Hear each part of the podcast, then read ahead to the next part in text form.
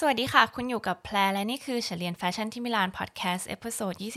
22 วันนี้แพรจะมาชวนน้องๆแล้วกันค่ะ คุยถึงเรื่องการเรียนแฟชั่นที่ต่างประเทศหรือว่าที่ไทย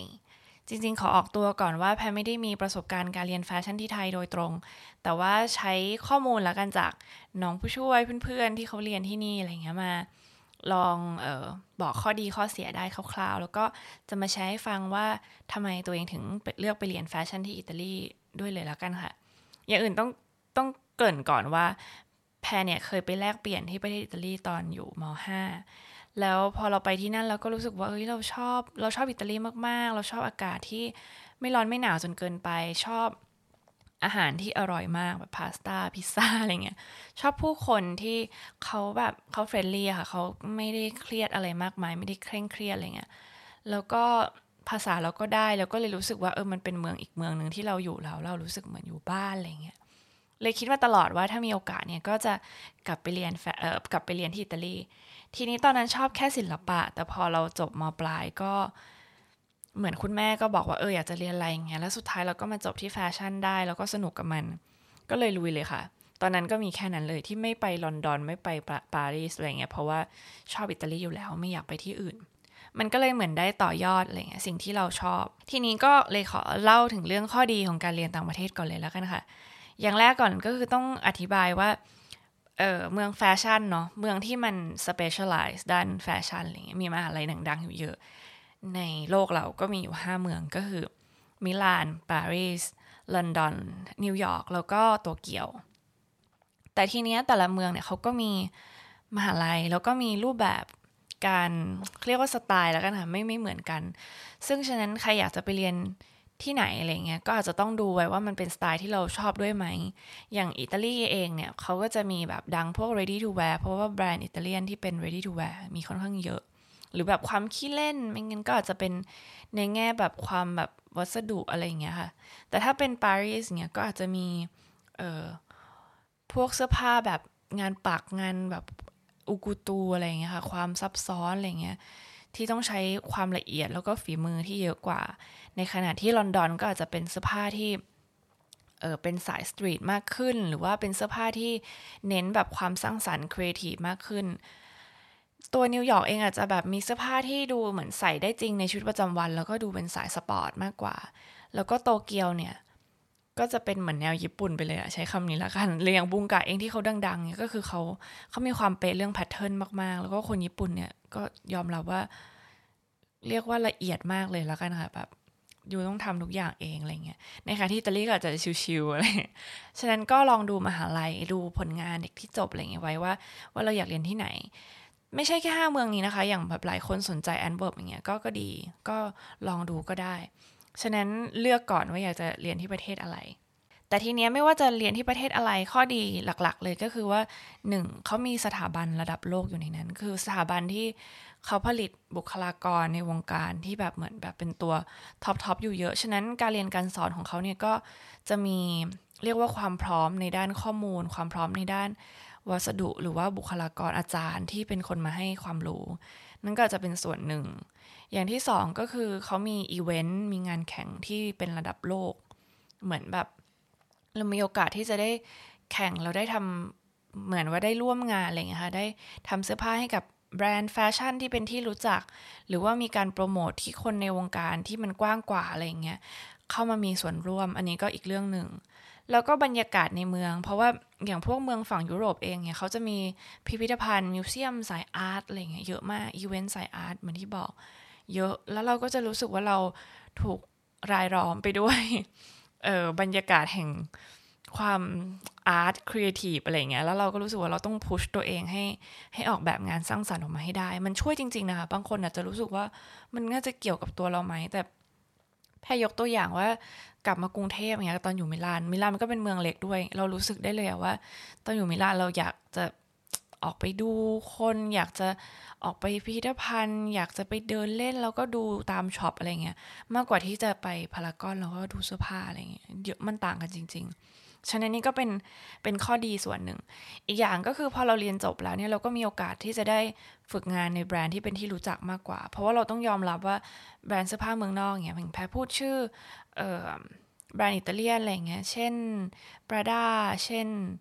โหจะไม่ไม่กล้าพูดอะไรพาดพิงเยอะแยะเนาะแบบสมมติกุชชี่อะไรแต่พวกนี้มันยากเนาะ เอาแบบแบรนด์ที่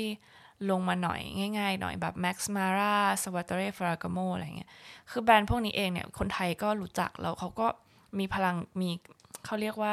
บริษัทที่ใหญ่มีกระบวนการการผลิต หรือว่าทีมดีไซเนอร์ที่ที่ใหญ่กว่าแบรนด์ไทยแน่ๆ ฉะนั้นเราก็จะได้เห็นอีกอย่างหนึ่ง รวมทั้งได้เห็นพวก fashion week ที่อยู่ในเมืองเมืองนั้น ได้เห็นคนที่เป็นคนที่มีอิทธิพลในวงการนี้ระดับนานาชาติระดับโลกอะไรเงี้ยค่ะ นี่ก็เป็นแบบความรู้สึกที่เราเก็บ มาจากมันได้ ไปฝึกงานในแบรนด์ใหญ่ๆ ได้ได้มีโอกาสใกล้ชิดกับคนในวงการตัวแม่มากกว่าอะไรเงี้ยในแง่คอนเน็ชันแล้วเนี่ย ถ้าเราแบบเราเรียนจบกับเพื่อนๆเราในมหาลัยที่ค่อนข้างมีชื่อเสียงทางด้านนี้เนาะเพื่อนเขาก็อาจจะไปต่อยอดทำงานในแบรนด์ที่เป็นที่รู้จักเหมือนกัน หรือว่ารู้จักคนในวงการต่อๆกันไป เราก็จะมี connection ที่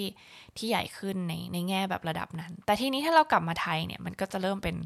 ข้อเสียนิดนึงแล้ว เพราะฉะนั้นข้อเสียที่เราเรียนเมืองนอกมาเนี่ย ก็คือ connection ในไทยเนี่ยเราจะต้องมาเริ่มต้นใหม่ จากการที่อาจจะรู้จักใครสักคนที่ไทยแล้วก็แนะนำต่อๆกันมา ผ่านจากการที่เราทำงานแล้วก็อาจจะหางานขึ้นมาได้อะไรเงี้ยดีกรีเมืองนอกถามว่ามีผลไหมกับการสมัครงานที่นี่แพรว่าก็น่าจะมีผล แต่ว่าเขาดูหลักๆ เลยคือเขาดูว่าเราทำงานเป็นยังไงมากกว่า ก็คือดู portfolio เราว่าเราออกแบบงานตรงกับที่แบรนด์ต้องการไหม เราใช้ภาษาอังกฤษได้ไหม เราเออดูแล้วน่าจะอยู่กับเขานานหรือเปล่าอะไรเงี้ยหรือว่าแค่มาตักตวงประสบการณ์แล้วก็ออกไปเนาะแพรคิดว่าน่าจะเป็นแค่นี้ แต่ทีเนี้ยถ้าสมมติว่าเรากลับมาแล้วเราอยากได้ connection มันก็คงมี connection กับคนไทยที่นู่นด้วย แต่มันขึ้นอยู่กับประเทศที่ไปเรียน แพรยกตัวอย่างว่าแพรเรียน fashion design ที่อิตาลีแพรมีเพื่อนคนไทยคนหนึ่งที่เขาเรียนโรงเรียนเดียวกัน แต่ว่าเขาเรียนภาคภาษาอังกฤษเราก็ไม่ได้สนิทกันอะก็คือกลับมาก็แทบไม่ได้คุยกันเลยอะไรเงี้ย กลับกันกลับได้แบบพี่ๆคนไทยที่เรียนสายดีไซน์อย่างอื่นที่เป็นแบบเออ interior design product design อะไรอย่างงี้มากกว่า ซึ่งมันก็ไม่ได้มาอยู่ในสายแฟชั่นเนาะฉะนั้นนี่ก็คือข้อเสียข้อหนึ่งละอีกข้อหนึ่งก็คือเราก็ต้องมาตั้งต้นใหม่ในเรื่องร้านวัสดุ เรื่องโรงงานเรื่องช่างแพทเทิร์นเพราะว่าตอนเราทำเราทำที่นู่นทั้งหมด กลับมาที่ไทยถ้าจะมาทำอะไรก็อาจจะต้องนับจากศูนย์ใหม่ รวมทั้งศัพท์คำศัพท์ค่ะแพรเป็น เพราะว่า แพรเรียนแฟชั่นเป็นภาษาอิตาเลียนหมดเลย ทีนี้พอมาอ่านภาษาอังกฤษหรือว่ามามาคุยกับช่างที่ไทยอย่างเงี้ยต้องให้ช่างที่ไทยช่วยสอนเลยว่าเอออันนี้เรียกว่าลังดุมนะอะไรเงี้ยคือเราแบบเรียกว่าอะไรอะไรเงี้ยซึ่งตอนนี้แพรเริ่มลืมอิตาเลียนไปแล้วค่ะก็จำภาษาไทยได้แทนนี้เป็นไอเดียคร่าวๆแล้วกันค่ะ อีกเรื่องหนึ่งที่เป็นข้อเสียที่ต้องระวัง ถ้าจะอยู่เมืองนอกก็คือว่า ถ้าเราอยากจะทำอะไรของเราเอง เราจะมีปัญหาเรื่องวีซ่า เพราะว่าถ้าเกิดเรา ทำที่ไทยเราก็ทำแบรนด์ได้เลยง่าย ๆ แต่ถ้าเราอยู่เมืองนอกอะยิ่งเอเชียแบบคนไทยอะไรเงี้ยพาสปอร์ตเราเป็นเหมือนพลเมืองชั้นสามมากๆเลยนะ อันนี้คือเอาความจริงมาพูดทำวีซ่ายากมีปัญหากับเรื่องตำรวจเอ่อตรวจคนเข้าเมืองอะไรอย่างเงี้ยฉันเป็นเรื่องที่ต้องแก้อะไรเงี้ยปวดหัวเหมือนกัน ในขณะที่เรียนที่ไทยเนี่ย ข้อดีอย่างแรกเลยคือเราไม่ต้องจ่ายเงินเยอะเท่ากับเมืองนอก เมืองนอกนี่คือ ค่าใช้จ่ายสูงมากๆ ยิ่งถ้าเป็นแบบมหาลัยดัง ๆ คือ อาจจะแบบปีหนึ่งเกือบล้านอะไรเงี้ยรวมค่าอยู่อาศัยด้วยอะไรเงี้ยเป็นล้านเลย อยู่ที่ไทยก็ค่าเทอมก็ประมาณสองหมื่นเนาะวัสดุอะไรเงี้ยคือมันประหยัดไปหลายเท่าตัวจริง ๆนขณะเดียวกันถ้าเกิดอยู่มหาลัยดัง ๆ ที่ไทยแพรฟังจากน้องปันเล่าแล้วอย่างเงี้ยน้องผู้ช่วยเงี้ย แพรก็รู้สึกว่าเขาสอนโอเคเลยนะ เขาสอนแทบจะไม่ไม่ได้ต่างอะไรกันมากมายกับที่แพรเรียนจบมา อาจจะมีแค่ต่างกันเรื่องในแง่ว่าแพรไม่ต้องเรียนปีหนึ่งปูพื้นฐานอะไรอะไรเงี้ย หรือว่าไม่มีวิชาเลือก ไม่ต้องทำกิจกรรมอะไรเยอะแยะได้โฟกัสกับโปรเจกต์ในขณะที่นี่จะต้องเด็กไทยจะต้องงานหนักกว่ามัลติทัสกว่าอะไรเงี้ย แต่ก็สอนกระบวนการคิดได้ไม่ไม่แพ้กัน แล้วก็เเรียนที่ไทยข้อดีอีกอย่างหนึ่งก็คือว่าเรามีคนช่วยเหลือที่นี่เราอาจจะรู้จัก เพื่อนๆรู้จักอะไรมากกว่า แล้วเราก็คงจะผลิตอะไรที่มันซับซ้อนหรือว่าสร้างงานที่มันต้องใช้แรงงานคนได้เยอะกว่าอย่างคือเหมือนอย่างที่บอกว่าไม่ต้องจ่ายเงินเยอะขนาดนั้นอะไรเงี้ยอาจจะทำงานปักงานอะไรที่ยากๆได้มากกว่าที่นู่นอย่างตอนไปอยู่ที่นู่นยังต้องส่งมาปักที่ไทยเลยค่ะ แล้วก็ข้อดีก็อาจจะเป็นเหมือนแบบอีกเรื่องหนึ่งแทนก็คือถ้าเราประกวดงานในไทยเรา ทำผลงานเราในไทยเราก็จะได้ปูตั้งแต่ตอนเราเรียนเลยว่า เออเนี่ยเรามีโปรไฟล์มายังไง ทีนี้ฉันจบไปแล้วเราจะต่อ base ในไทยก็ไม่น่าจะลำบาก แล้วก็เรื่อง connection ด้วย เพราะว่าน้องบอกว่ามีผลเหมือนกันเหมือน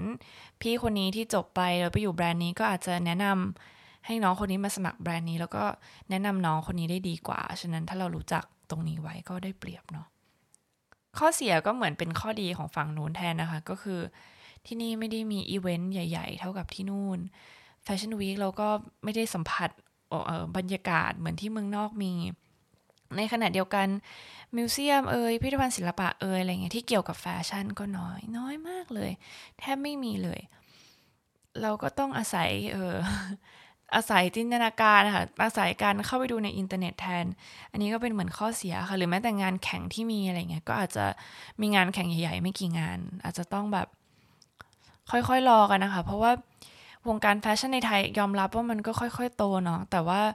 คนส่วนใหญ่ก็ไปทำแบรนด์ที่เป็นแบบแบรนด์ IG แบรนด์อะไรที่เขาขายในเชิงธุรกิจได้ดีกว่าอะไรเงี้ยในขณะที่ designer brand ก็ขายแพงมากอะไรเงี้ยคนไทยหลายคนก็อาจจะไปซื้อแบรนด์นอกแทน อันนี้ก็ถือว่าเป็นเรื่องที่ใหญ่เกินตัวแพรละกันค่ะแพรจะไม่พูดถึง สั้นๆ ถ้าเกิดจะให้แนะนำเลยเนี่ย อันนี้ไม่ไม่ไม่ bias เนาะก็คือว่าถ้างบถึงแล้วเรารู้สึกว่าเราชอบที่จะอยู่เมืองนอก คือบางคนไม่ชอบอยากจะอยู่เมืองไทย เพราะว่าเมืองไทย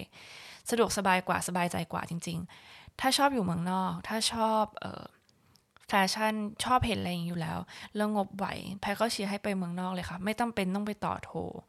ก็ไปได้ตั้งแต่ตรีเลย แต่ถ้ารู้สึกว่าเอออยากจะเตรียมความพร้อมเกิดแบบไม่ชอบขึ้นมาไม่อยากเสียเงินเยอะแยะมากมายอะไรเงี้ย ลองเรียน summer course ดู ถ้า summer course รู้สึกว่ายังไม่ถูกใจก็เรียนแฟชั่นที่ไทยก่อนก็ได้ แล้วค่อยไปต่อโทที่เมืองนอก เพราะว่ามันก็ได้เหมือนกันจริง ๆ อาจจะไปต่อแบบ women's wear ลงลึกเลย หรือว่าไปต่อสายอื่นๆ เป็นเป็น marketing เป็นสไตลิสอะไรอย่างก็ยังได้ยังไม่สายเกินไป เพราะว่ามันเรียนแค่ปีเดียวเองต่อโท นี่ก็ลองเอาให้เก็บไปคิดแล้วกันค่ะ ก็ใครที่ยังมีเออ ใครที่ยังลังเลอยู่แล้วกันว่าจะเรียนที่ไหนดีอะไรเงี้ยปรึกษาเคสตัวเองส่วนตัวหลังหลังไมค์แพรก็ได้ค่ะทางเพจได้เลย หรือว่า Instagram ก็ได้ ก็จะช่วยตอบให้ทุกคน ยังไงก็ขอบคุณที่ฟังเฉลียนแฟชั่นที่มิลานพอดแคสต์แล้วเราเจอกันใหม่ใน EP หน้านะคะ สวัสดีค่ะ